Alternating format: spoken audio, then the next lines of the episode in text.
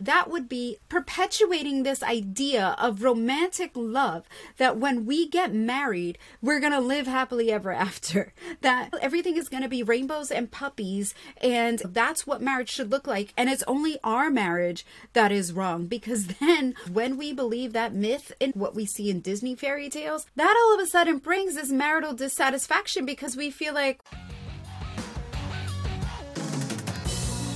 Welcome to the Grace Fueled Wife podcast. My name is Beatriz Vargas, and my mission is to improve the quality of marriages by helping us learn to be fueled with grace. Are you sitting in a marriage that feels empty? Are you struggling to reignite the passion and love you once shared with your husband? Are you at a crossroads of leaving and repair, but you're constantly reminded of your promise to God to stay true? Or maybe things haven't even gotten that bad yet. Maybe you don't argue that often, but since you barely connect anymore, you've started to give up hope of ever being happily married again. You might have contemplated or even fantasized about what it would be like to leave. Maybe you're telling yourself that you're just sticking it out for the kids. If this is you, I've been there. My story is your story. I want to help you heal and reignite your marriage while still believing in the promise God gave you. I want you to stay with me, learn from me, internalize the grace, guidance, and interviews so that you can become the grace fueled wife. You can learn more and connect with me directly on Instagram at the Grace Fueled Wife. Now let's dig in to today's show. Hello, and welcome back to the Grace Fueled Wife podcast. I'm your host, Beatriz Vargas, and this week we're going to talk about three ways to guard your marriage. Let's jump right in. Okay, number one, we want to keep it private. Now, what does that mean? That means we want to be careful who we share things with. Now, I've talked about this on other episodes, but in case you haven't heard it, ladies, in case you haven't heard it, we cannot just be talking about our marriage issues to any old person out there that might want to sit and hear the juicy details. And I know part of that you guys might understand because I definitely recognize that for the most part, in our marriages, we keep all these issues inside and we don't talk to people because maybe we don't want people to know our business, or we talk to people, but we then choose the wrong people to talk to. So maybe your auntie or your mom or your sister isn't necessarily the best person to be sharing with. Knowing who in your circle you can share with is going to be really crucial because you want somebody who is a not just going to yes you to death and say yes girl you're right. Yes you should do no way. How dare he do this? Somebody needs to be an honest person. For both you and your husband you need an impartial person. And there's many times that you can have a friend who's to be impartial. There's many people out there, whether that be a friend or a counselor or a marriage coach. For me, I have my best friend and I know she loves me and she she will have my back no matter what, but she loves me so much that she will tell me if I should have reacted differently or done something differently. There's other people in my life who just say, Yay, I'm great all the time and don't give me that honest feedback. There's also other people in my life that if I share something upsetting that my husband has done, they will go ahead and be like, Oh no, how dare he? And they will kind of jump on that train. So it then becomes more of a husband bashing thing. And this is what we don't want to do. So when I say keep it private, I mean you're going to want to have a very small circle of people that you can trust and share with. Really, people that will help you, not just lift you up and help you to be empowered in your own marriage, but also help you to understand maybe when you didn't do the right thing or say the right thing. Somebody who's going to give you that tough love. But whatever you do, that circle should be very, very small. You really want to keep that stuff private. I also want to note, going back to what I was saying about the fact that we don't share about the, our struggles in marriage, I think it is okay to normalize that we everybody goes through things in marriage. I mean, here I am. I have this podcast. I coach women. I have a marriage course, and I'm very open about the fact that my husband and I do still struggle with things in our marriage from time to time. Now, we have come so far from where we were, but I don't sit here and pretend like we never have a disagreement. That would be lying. And that would be perpetuating this idea of romantic love that when we get married, we're going to live happily ever after. That when we get married, everything is going to be rainbows and puppies, and that's what marriage should look like. And it's only our marriage that is wrong because then what happens is when we believe that myth in marriage, when we believe that myth of the rom com, when we believe that myth in like what we see in Disney fairy tales, that all of a sudden brings this marital dissatisfaction because we feel like, well, what's the point? My marriage shouldn't be this much work. So I feel it's really important to help you guys to understand that while we shouldn't be telling everybody our business, especially when we're in the midst of something, we should be able to be open about there being struggles in marriage. Certainly, as a Christian community, we pretend and paint this picture that everybody has these happy marriages, and I don't think that that is healthy. I think if we can share from a place of victory, so something maybe that you've come through already in your marriage versus something that you're in the midst of processing, that helps other couples, maybe younger couples, or couples who have been married for less time, that helps them to understand a little better. It helps us to mentor the younger generation, mentor other people who maybe have not been married for so long. So I definitely want to make that point and have you keep that in mind. Number two way that you can guard your marriage is to watch your text messages and phone calls I know this may sound weird, but this is really, really important. And this was something that I was so happy to implement in our marriage. I never really even thought about it for many years. Uh, I never really thought about the fact that, like, oh, you know, it's not a big deal if I text another man. I just didn't think about it. And I didn't think about it because I didn't have any, you know, plans, you know, or any intentions with that other person. And I didn't certainly think that he had any intentions with me. So, so often we do those things without really giving it a second thought because those are not our original intentions. Well, I want to help you guys to understand that even though they may not be your original intentions, what you want to do is safeguard your marriage. When we're talking about safeguarding our marriage, it is against two things. One, against temptation. So you may not have those intentions now, but you don't want them to develop into something later. So you want to save yourself from temptation, but you also want to save yourself from the little whispers and the idea that other people might get that there would be something going on in your marriage. So, what do I mean by this? This means for me, this looks like if I have to send a text message to a man, whether he's married or not, certainly if he's married, but you know, he, he, could be single, whatever. If I have to send a text message to a man, I would always make sure to either A, include his wife, or B, include my husband on the text. And the reason why I would do that is for accountability. I wanted to make sure that there was no reason really why I would be texting this man, just him and myself.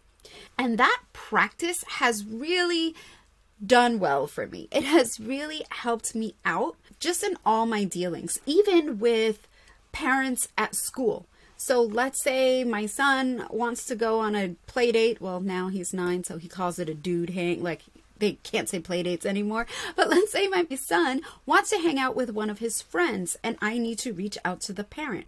Well, if we're reaching out to the mom, my husband and I have this understanding that I will reach out to the mom. Or if we need to reach out to the dad, I pretty much have my husband reach out to the dad. If for whatever reason I need to reach out to, or my husband needs to reach out to the parent of the opposite sex, we include the other person on there. So I, if I have to text the dad for whatever reason, and usually I don't even have his number, but if I have to text him for whatever reason, I'll loop my husband in to that text and vice versa. So maybe he's not going to be there, but I have to do the pickup, something like that. I will loop him in. And why is this? Because I don't want there to be any reason for me to be texting another man or any reason for me to be texting somebody else's husband. Now, again, it might be seemingly innocent, but how do I know? How do we know? How does his wife know? Or how does my husband know that that doesn't turn into something later? So, by doing little things like this, I think for myself, really helps me to feel comfortable in that area, but it also helps the other women in my life feel comfortable in that area. Another example for me is when, as a real estate agent, when I would be texting clients, if I'm working with a couple, I would be sure to include both the husband and the wife in the conversation if I needed to include the husband at all. If not, it would just be the wife and myself. But if I needed to include the husband or my initial contact was with the husband, I would always loop his wife in. And I would say it as this I'm going to loop in your wife so we're all on the same page. But doing things like that has made my clients, made the wives feel very comfortable. They don't have to be like, oh, well, you're texting the real estate agent again, or oh, you're texting Beatriz again. And I've had conversations with them about this, and I've had clients actually mention to me how that really made them feel more at ease. So it's not just for yourself and your own marriage, but it's for the other people around you to really make them feel at ease. For people to understand that my marriage is strong. We're not letting any anybody come in here and infiltrate what we have going on. Another example would be texting your friend's husband. Now, if you have friends that you've been friends with for years, you might know their husband, right? You their husband might be one of your friends. He might be part of your group of friends. But one thing I never ever do is text my friend's husband without them on the text. If I'm texting my friend's husband, again, I loop them in. Or if it's a surprise, like their friend's husband, he's trying to plan a surprise for his wife, and it wouldn't be appropriate in that case to include her on the text, then I'll go ahead and I'll include my husband on the text. So we're all planning the surprise, but I make sure I do that again so that my friends understand. And I've told them straight out, girl, I have no reason to be texting your husband without you on there. And they kind of laugh it off, but it's true. And even though they may not say it, I really think that they appreciate that. Actually, some of them have told me they appreciate that because some of them have told me, yeah, because so and so, she actually does text my husband sometimes, and it's a little weird. Now, what happens where it's not appropriate to loop your husband in or loop the wife in on the conversation, maybe because it's something for business or whatever, and it's not always appropriate, really, right? My husband doesn't need to be getting all my business related texts. So, what I do in that case is I keep it brief just strictly talking about business. I try to keep it during regular business hours. I'm not texting some dude about business at nine o'clock at night. Just little things like that.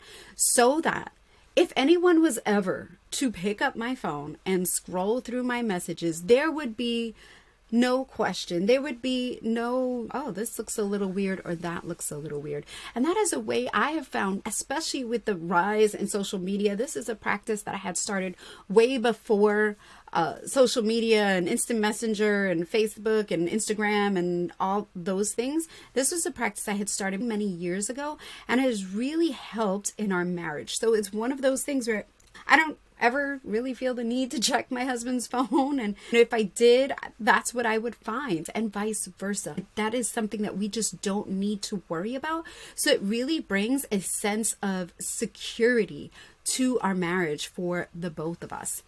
Do you wish there was a way to enjoy the happy and connected marriage you expected to have when you said I do? Or maybe a way to feel cherished and sexy and understood by your husband? Or a way to feel like he's more than just a roommate or a co parent? Listen. I know what it feels like to look at him and think, I love him. He's a good man. I just kind of hate our marriage right now. Or to look at other marriages and wonder, why can't mine be more like that?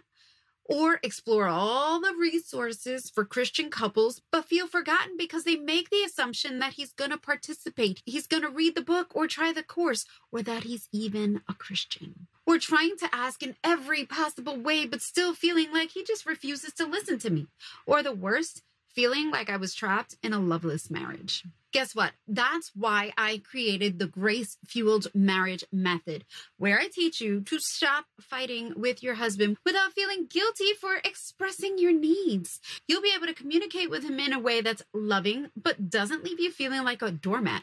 You'll get the exact formula to communicate in a way that you actually understand each other, and you'll be able to rediscover your friendship and passion all over again. So, if you're ready to feel excited when your husband comes home at the end of the day and feel like you finally have the marriage of your dreams, three, two, one, go, run over to the Grace Fueled Marriage Method.gra.com so you can have a marriage where you stop fighting and finally get your needs met. Number three, last one, I want you guys to prioritize your friendship. Prioritize your friendship. And I talked a lot about this in, in last week's episode, but this is really for so much. When you guys started dating, when you first met each other, what did you do? You took time to get to know each other.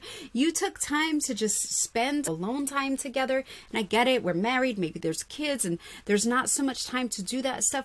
But you really prioritize that friendship. That's how you basically fell in love. It wasn't just because, like, oh, it's love at first sight. He's hot and like there it is. No, you actually took time for those things. And that's something that we forget to do in marriage. We forget to take that time because the realities of life just kind of get us swept away. And it's okay. We get it. That's going to happen.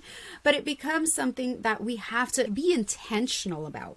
That's what I mean by we have to prioritize it. And I'm not just talking about date night. Date night is great. Yes, prioritize date night. But it's also prioritize when I say getting to know him, because I hear this a lot too. Well, we've been together for 20 years. What else is there to know? You would be surprised. My husband and I have been together for 20 years. What else is there for me to know? But I actually now, and I didn't always do this, this is why I bring it up. Now I take the time to be like, hey, babe, so how's your day? How was that project? How was this? How was that? Or he works from home, so I hear him frustrated on calls all the time. And I might come in and be like, oh man, so you okay? How's that? You know, how did that conversation go? Or what's stressing you out here? And I give him the opportunity to talk to me and vent. We have really become best friends in that way that I just, I gotta know everything about his life, what's going on with him and all his, the inner workings of his life and vice versa. And I know that that's a different thing for us because we both work from home, so we're in close proximity. But even when we weren't both in the same building and we weren't both working from home. We would do things like send each other funny text messages all day. And it, again, this is not taking so much time out of our day, but just little things to let him know, hey, I was thinking about you, or hey, I miss you, or can't wait to see you, or whatever that is, but just so that he knows all day long we are in some way, shape, or form, we are connected. And obviously, it's not perfect. There's going to be several days where we go several hours without speaking to each other, but we do always make sure to come back, check in, and reconnect. Those are going to be three really important ways to guard your marriage, really build up your marriage, and keep that marriage strong. So I hope that was helpful to you guys. And if you want to know more about this. If you really want to get in and learn how you can build up the friendship in your marriage, really build up the intimacy in your marriage, really learn about each other, then what are you waiting for? Jump into Grace Fueled Marriage Method.gra.com. That's number eight, and you'll learn all about the method that I created to really help you have not just a marriage where you actually know how to communicate, you actually know how to resolve conflicts, but where you learn to build your intimacy and friendship. It is full, all encompassing. I'm so proud of this thing that I've created, and I really wish I had this thing 15 years ago, even before I got married. I love you guys, and until next week. Hey, love, thank you for listening to today's show. If you found any value in today's episode, it would mean the world to me if you left a five star review and shared it with a friend or someone else who needed to hear this today. This is really the best way you can thank me. It helps me to get the word out to other women just like you. See you next week.